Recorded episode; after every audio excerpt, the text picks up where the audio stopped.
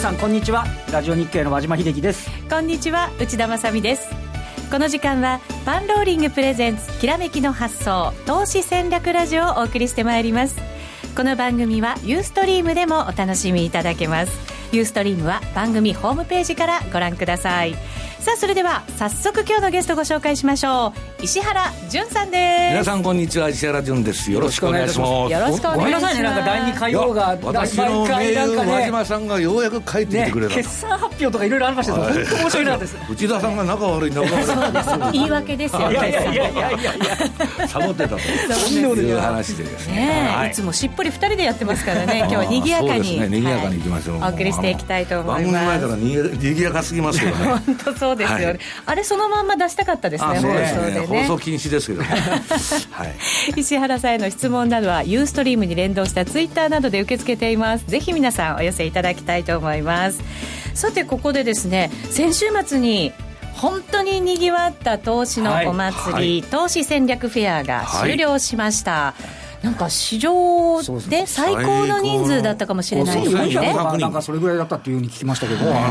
路歩けないんですそうなんですよ。私もね、A 会場の方に行きたくても通れなくて、すいません、すいませんって言いながら通らせていただいて。ちょっとで、あの出席されないことは分かんないですけど、私、いい、あの、内田さんに司会されていただいたところのところから A に移ったんですよ、一番端から端ってことですよね。それは時間がかかる。はい、お越しいただいた皆さん、本当ありがとうございました。すごかったですね。本当にありがとうございました。勝ちにも出るよ。よかったですね。本当そうですね。石原さんも大活躍でしたから。あの、私もあの、本編やりまして、その後楽天証券さんのブースでセミナーしたんですけど、まあ、史上最高に盛り上がってたの。立ち目のお客さんも多くてですね、えー、皆さんご苦労様でした。ありがとうございまし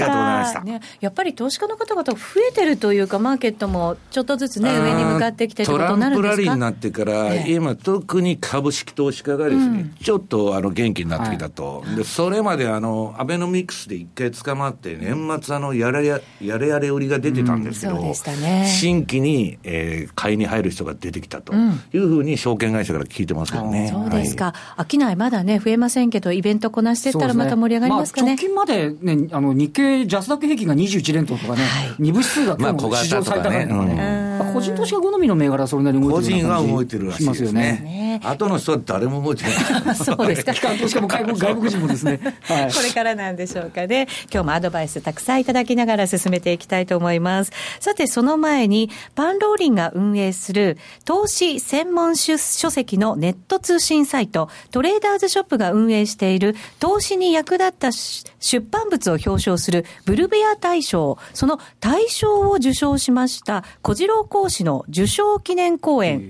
祝賀会が4月8日土曜日に開催されるということです。講演の内容ですが、人気の移動平均大循環分析の実践編としまして、株や FX225 での利用の仕方を解説してくださるということでございます。他にはない特定インジケーターなどもあるということですからね、ぜひ皆さん足を運んでいただきたいと思います。そしてその小次郎講師が坂本慎太郎さんと一緒に福岡でもセミナーを開催開催します。こちらはですね、4月16日日曜日となります。えー、株の銘柄選択を坂本さんが、またトレード分析は小次郎講師がたっぷりと解説してくださいます。福岡でのセミナー、なかなか開催されること少ないですから、この機会をお見逃しなく、詳しくは番組ホームページをご覧いただきたいと思います。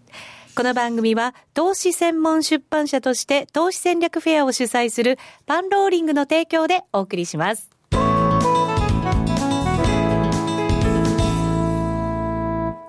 さて、改めまして、今日お招きしているゲスト、現役ファンドマネージャーの石原淳さんです。よろしくお願いいたします。よろしくお願いします。さて、いつもはなんか最近テクニカル中心で、短い足で攻めていくってお話をね、伺ってましたけど。が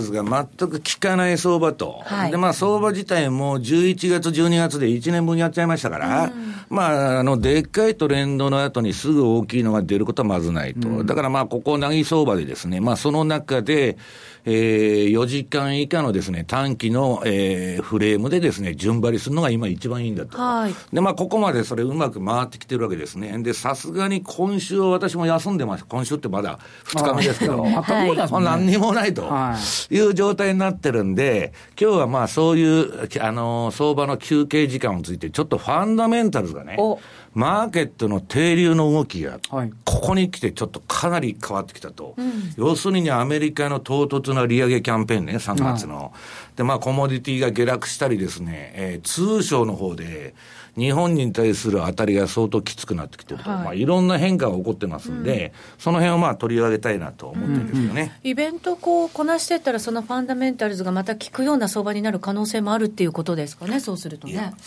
ファンダメンタルズという意味では、もうね、アメリカの株買えないんです。高すぎるえ高すぎます。私ね、昨日朝の4時まで、あのー、アメリカの株式ファンドと、まあ、世界中に投資してるんですけど、はい、えー、やってまして、まあ、何を議論しとるかというとですね、えー、リーマンショックの後に、うん、えー、株を買ったんです、だいぶ、まあ、はい、あの、コアの銘柄を。あの、下げたところでということですね。はい、でそれはね、えっと、我々の周辺のファンドっていうのは、そのアクティブ投資とか、そのバリュー投資っていうんじゃなくて、えー、いわば債券のように株を買うんです。うん、利回りで買うみたいなね。まあ、債券って言ったら金利収入じゃないですか。はい、株も、まあ、あの、そういう観点で買うんです。で、それはね、これ、ウォーレン・バフェットが、あの、いわゆるやってるキャッシュフロー計算書っていうのを見て、はいキャッシュフローの、その、あれを見てですね、銘柄選択をするんですよ。企業のキャッシュフロー。はい。はい。で、そういうその銘柄をずっと買ってきて、うん、で、これまでのその株の、えー、っと、押した局面では、まあ、買い増しないし、ずっと続けてきたんですけど、うんまあさすがに上げの9年目に入りましてね、はい、そろそろまあリグオーかと。で、私はまあ直接その株を運用してるわけじゃなくて、そこのファンドのアドバイザーをやってるんですけど、はい、どうだと、いろいろ意見を聞かれましてですね、まあとにかくまあ彼らが言うには、もうその、高すぎて、買える株はないと。ただね、それで私はニューヨークダウンは皆さん上がらないって言ってるんじゃないんですよ。うん、バブルというのは、高すぎてオーバーバリューのものをさらに買い上げていくと。うん、そらトランプラリーだなんだっつって。で、短期のね、後でまあチャート見せますけど、あの、えー、トレンドが出たら、ちょこちょこちょこちょこ乗ってったら、結構美味しい相場ではあるんですけど、長期投資をする、する時期ではないと、今も長期の、えー、環境にはないと。短期ではいいけど、長期じゃない。だから次の長期投資のチャンスっていうのは、次暴落した時ですね。はい。うん。で、その前に、うんまあ、今年のどこでずらかろうかという相談がえらく長くなりましてですね。はい。えー、逃げ場探し。まあ、朝方までかかっちゃったということなんですよね。あれですよね、株価、長期で見たら、今のキャッシュフローとかで現金を稼ぐ力が企業があって、それを、まあ、債券のようにあの評価をして買うという点では、もうそこをいっぱいいっぱいまで買ってしまったっていう、そういう理解ということになるんですか？あの結局ね、キャッシュフロー、まあ、日本でいうと、例えばトヨタとかホンダとか、まあ、面白みがないかもわかりませんけど、はい、すごい優秀な会社なんですよ。はい、今日まあちょ郵送なんでこれ見せあのそうですねせっかくなんであの資料をご用意くださってます。資料はですね、私の見ます？はいはい。何ページ目かな？はい。えっ、と、ユーストリームでは六ページ目出してください。六ページ目からいきましょう。はい。これね、今、これあの、マーク・ファーバーさんつってヘッジファンドのまあ主催者ですね、去年すごくいいパフォーマンスを上げた。新興か、はい、新興国の株と債券で儲けたと。うんで、そのマーク・ファーバーのレポートからまあ借りてきたんですけど、これまあパンローリングさん出してるやつですけどね。米国株と、米国株以外の世界株のインデックス。これ見ると、アメリカ株で高すぎるんですこれすごい差ですね。めっちゃ買いだから、まあ、それはアメリカの株を買買いたいという理由はわかるんですけど、はい、いかにも乖離がね、今までのあの、その、あの、推移と比べて、まあちょっと乖離しすぎてるだろうと。これを見るとすごいですね、はい。これでも単純にアメリカ株が買われすぎてるのか、他が追いついてないのかっていうことになるじゃないですか。いや、あの、PR、PR とか PSR とかね、まあ株の指標を見ても明らかにアメリカが買われすぎてる。だから私が和島さんに聞きたいのはね、この買われすぎのそのダウが12連投して、はい、なんで日本株はこんな上がらないんですかそうですね。ようやくこういう人で1月高値抜けたぐらいでね、だからね、ねダウばっかりが通したね。ファンドの中にもね、あの、震災権の帝王と言われるジェフリー・ガンドラックとか、はい、あとはこのマーク・ファーバーも、はい、アメリカ株より日本株の方が有望だって言ってるんですよ。だけど今、あの、売買別主体動向を見ても誰も買ってきてないと。海外でもパッタリ、えー、個人が新興市場やってるだけと。はいいうですね、まあ、ちょっと変な相場なんですよね。うん本当だったら資金がこう入ってきてもいいのに入ってこない。はい、だからあのもうとにかく、うん今年のね、私、あの株式市場で考えてるのは、はい、もう個別の銘柄の業績とか見ると、これあのね、あ、あ、そうだ、6ページあって、次6ページあって、えー、っと7ページに移ります。はい。でね、私があの、我々の周辺のファンドは株を債券のように買うと。皆さんすべてのコモディティも含めて原油とかね、その株も、何も為替も、すべての金融商品とか、まあ、あの、コモディティも含めて、債券に置き直せる、置き直せるんです。だから、全部債券化して、何に投資するかっていう評価を、そういう株のファンドはやってるんです。でね、それはどういうことかっつったら、まあこれ難しくてね、皆さんは何のことかわからないと言われるかもわからんのですけど、はい、株価とはキャッシュフローの現在価値であると。要するに将来得られる利益を現在価値に置き直したものと。でまあこんなこと何も言っても現在価値とか将来価値とかわからないという話になるんですけど、はい、まあ早い話がですね、細かい話を置いといて、置いといて、はい。次にあの、えー、ジョンソンジョンソン、はい、8ページからジョンソンジョンソンの株価ですね。はい。あ、これしか持ってこなかったんだ。ジョンソンジョンソンだとかね、これどう、その、ヒルトンホテルとか、シスコシステムズとかホームデポ、はい、まあこういうその銘柄、まあごく一部ですよ。何銘柄か、まあ今あのチャートではジョンソンジョンソンしか出てないんですけど。ものすごいなんかこう駆け上がってますね。後半のところ、ね、それはトランプラリーですよ。うん、で、こういう銘柄は下がったら買いなんです。とにかく、えー、会社が倒産する心配ないと。で、新しいコンペティターがね、競争者が乗り込んできても勝てない、多分。すごい金が、設備同士がいるから、うん、で、そういう銘柄を選んで、その投資してるんですけど、これをね、下がったら買おうと思って、去年もずっと待ってた。なるほど。買い場が来なかった買い場がないんです。ないまま暴走して、まあまあすでに持ってるからいいんですけど、はい。ただ、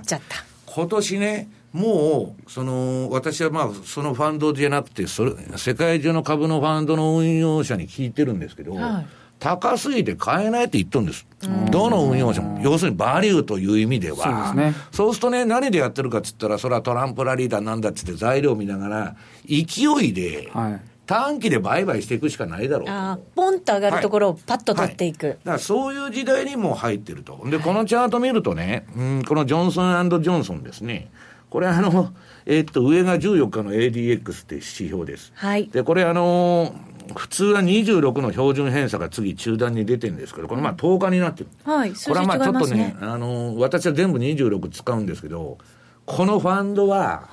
10日を見て株に乗り遅れないように、へより敏感にするってことですね。はい、まあ14日の ADX に従っとるんですよ。うん、で、下はね、21日ボリンジャーバンドの、えー、プラスマイナスの0.6シグマ。はい。これは石原さんバージョン。これを飛び出したら、相場に乗って、0.6シグマ下回るまで持ってると。はい、まあ、こういう今、まあ、スイングトレードをやってるだけで、長期の買い場はね、私が言ってるんですけど、株が暴落した時に買うんだと。うん、だから、えー、その前に、だから、引っかかって、引っかかっちゃうと、うん、買う金がないわけですよ。暴落した時に、自分も一緒に落ちてますから。だから今年はね、私はね、えっ、ー、と、流動性パニックが、どっかで起きる可能性があると思ってるんです。はいはい。うん、で、それはね、えー、市場が何もこの株式市場に対して警戒してない。で、ニューヨークのね、信用の残見ても史上最高ポジションでパンパンなんですよ。で、ビックス指数見ても何しても、ビックスのね、ETF ってみんなね、私の周りの投資家も買ってるんですよ、下げに備えて。大体3割ぐらい損してますね。えー、反応しないですもんね、何があってもね。そうそうそう、同じのもんだから、もう、あの、平均コストでアベレージでやりながら調整しとるんですよ。はい、で、もう、あの、ぶん投げろと言ってもね、今年中に火の目を見るんだと言って、あの、あれしとんだよ。まあ、それはヘッジングのあれですからいいんですけど、はい、まあ、あの、何の準備もできてない中、何か今年の市場でことが起これば、うん、今パンパンに溜まったポジションが、うん、みんなね、はい、えー、先物とか信用とかレバレッジがかかったポジションを持ってますから、うんはい、そこでぶん投げが起こると。あ一気にだからパニックになるんですね。はい、で、私が今日の話で取り上げたいのは、それがね、私は年前半は起こらないと。はい絶対大丈夫だとね、絶対ってことは使ったらだめなんですけど、あの大丈夫だと。で、それはね、私はアメリカの利上げが6月までないと思ってた。とところがね、この唐突なにわかな3月の利上げキャンペーンでね、急にみんな言い出しましたもんね。そう、連銀のね、旗から高側から全員3月利上げが正当化されると、一体何なんだと。いうのは、結局ですね、あの、イエレンとしては、もう自分が辞め、あの、再任されないでしょ、トランプに。そうすると、年後半になっちゃうとね、次の FRB 議長選びっていうのは、トランプ誰指名するんだっていう話になっていくんですよ。はい、そうすると、イエレンが何言おうがもうレームダック化してますから、聞かなくなっちゃうと。で、あとは、欧州のこの3月15日のオランダから始まるね、えー、5月のフランス、秋のドイツと、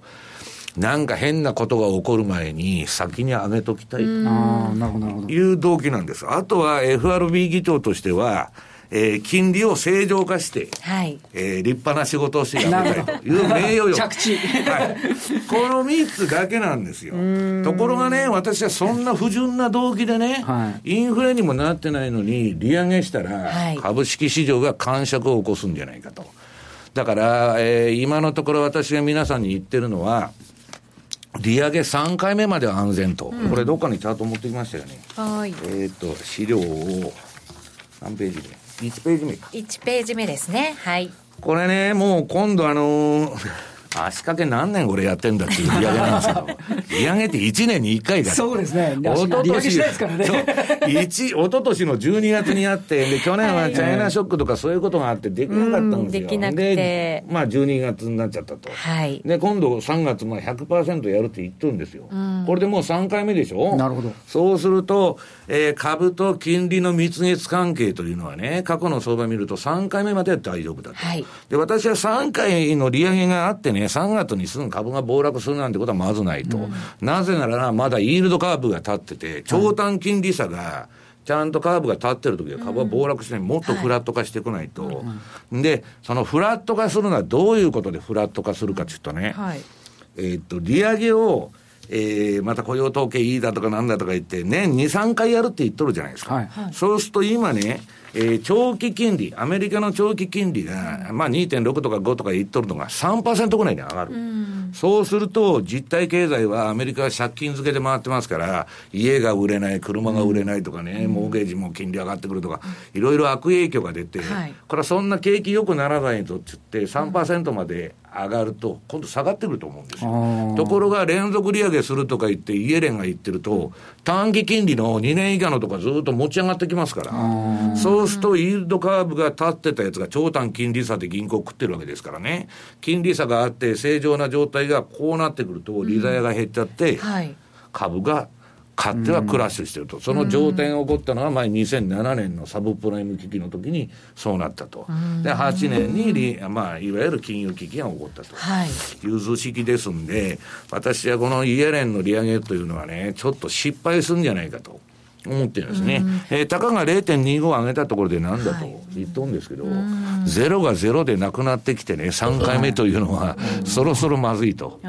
実体経済、それよりも早く織り込んでいくっていうこともあるのかもしれないですね、そうするとね。というかね、みんなトランプラリーで忘れとるんですけど、今までなんで株が上げてきたって言ったら、中央銀行バブルで、はい、中央銀行が値付けしてたわけでしょ？はいでそれはゼロ金利とね、その長期金利が1.5%をモデルにみんながね、えー、このゼロ金利だったら何でも安いとリートも買いだ、株も買いだっつってやってきたのが、はい、その前提条件が壊れとるわけですから、はい、だから大きなね、利下げとか金融緩和から金融引き締めに変わる転換期っていうのは、最初は株も景気いいから金利上がるって連動するんですけど、はいその後一回ドカーンと落ちてからしか株は上がってないんですよ、買って、政策の転換期っていうのは。今、ECB もまたね、ちょっといろんな動きだから今の間にずらかりたいと、はい、えー、みんな株いい、けあの景気いい株、あの、なんだ、言ってる間にですね、どさくさに紛れてね、トランプラリーダーなんだかんだ言ってるうちに抜け出したいと、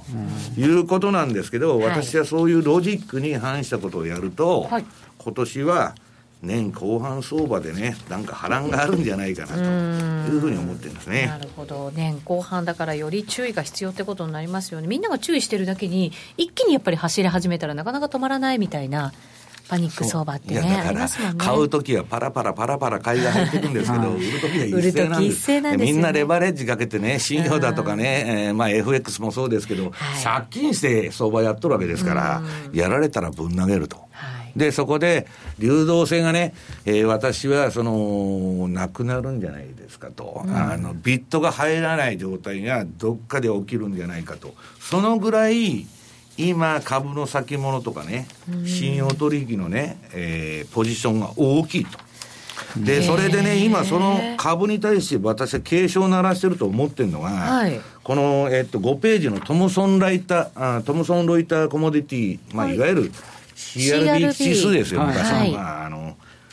これがね、うん、そんな景気いいんなら、まあ素材も鉄鉱石も上がってきた、何何が上がってきたっつって、にぎやかにやってたのが、これ急落しとるでしょ？アメリカの利上げキャンペーンの、えー、3月利上げから。あ、こんな状態なんですね、今。だからなんでこれ、うん、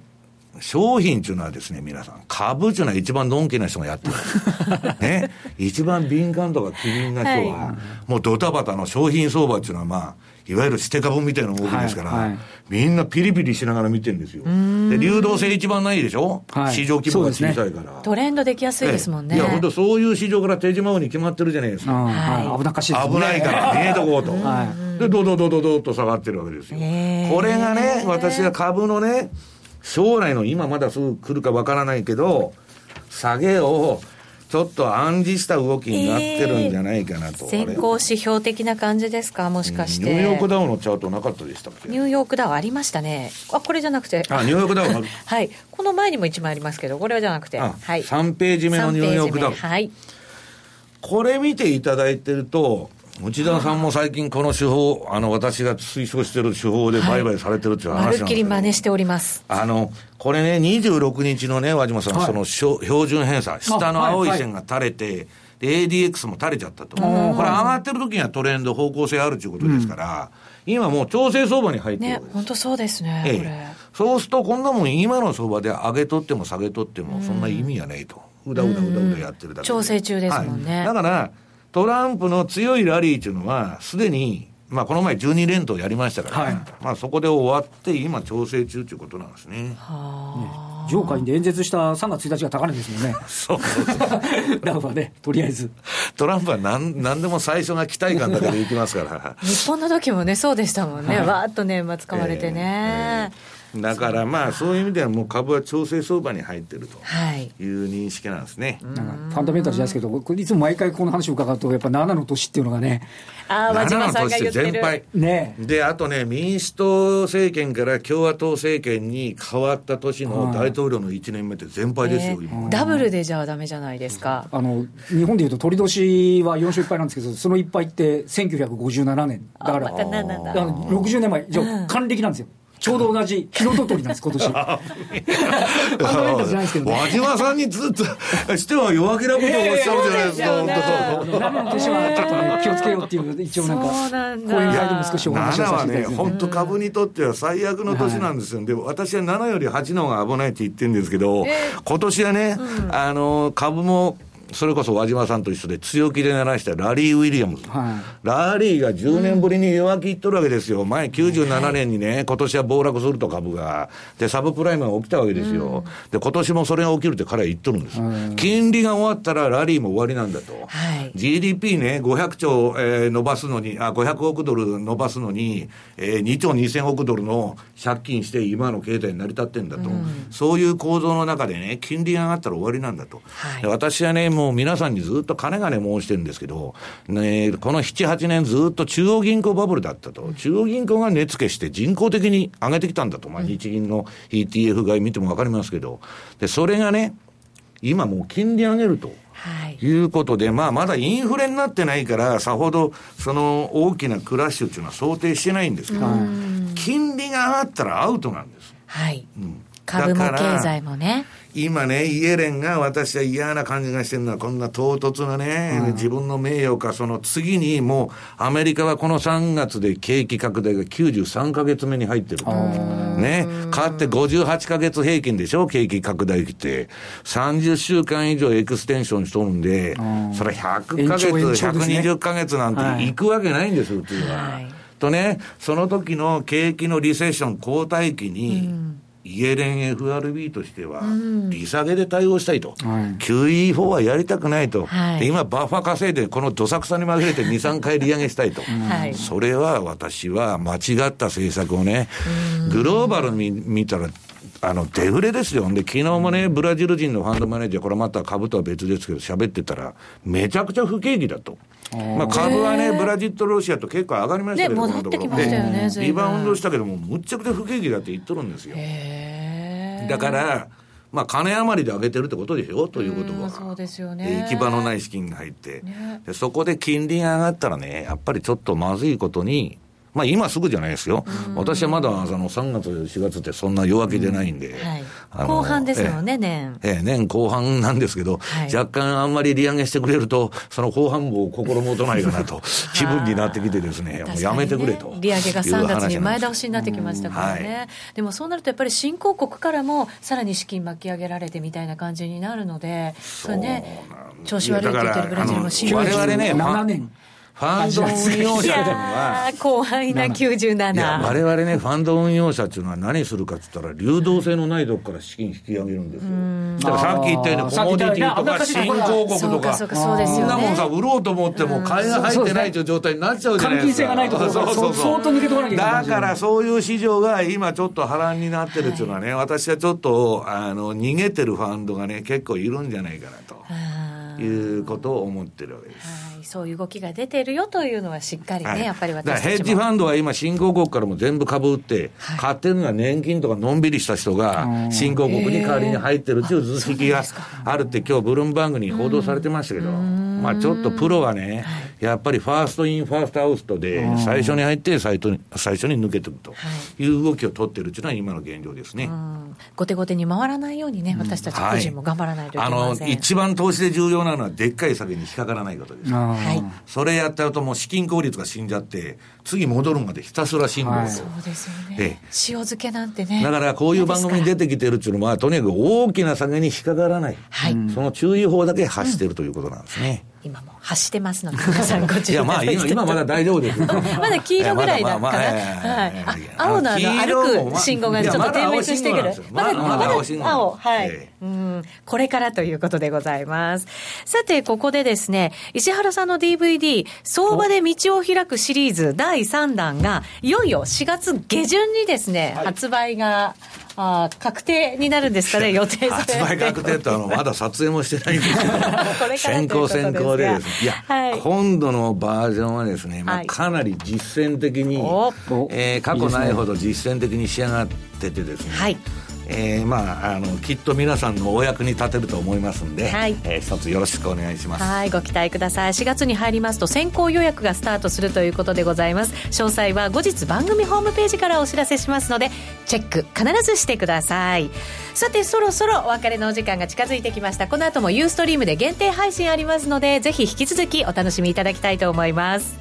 この番組は投資専門出版社として投資戦略フェアを主催するパンローリングの提供でお送りしました。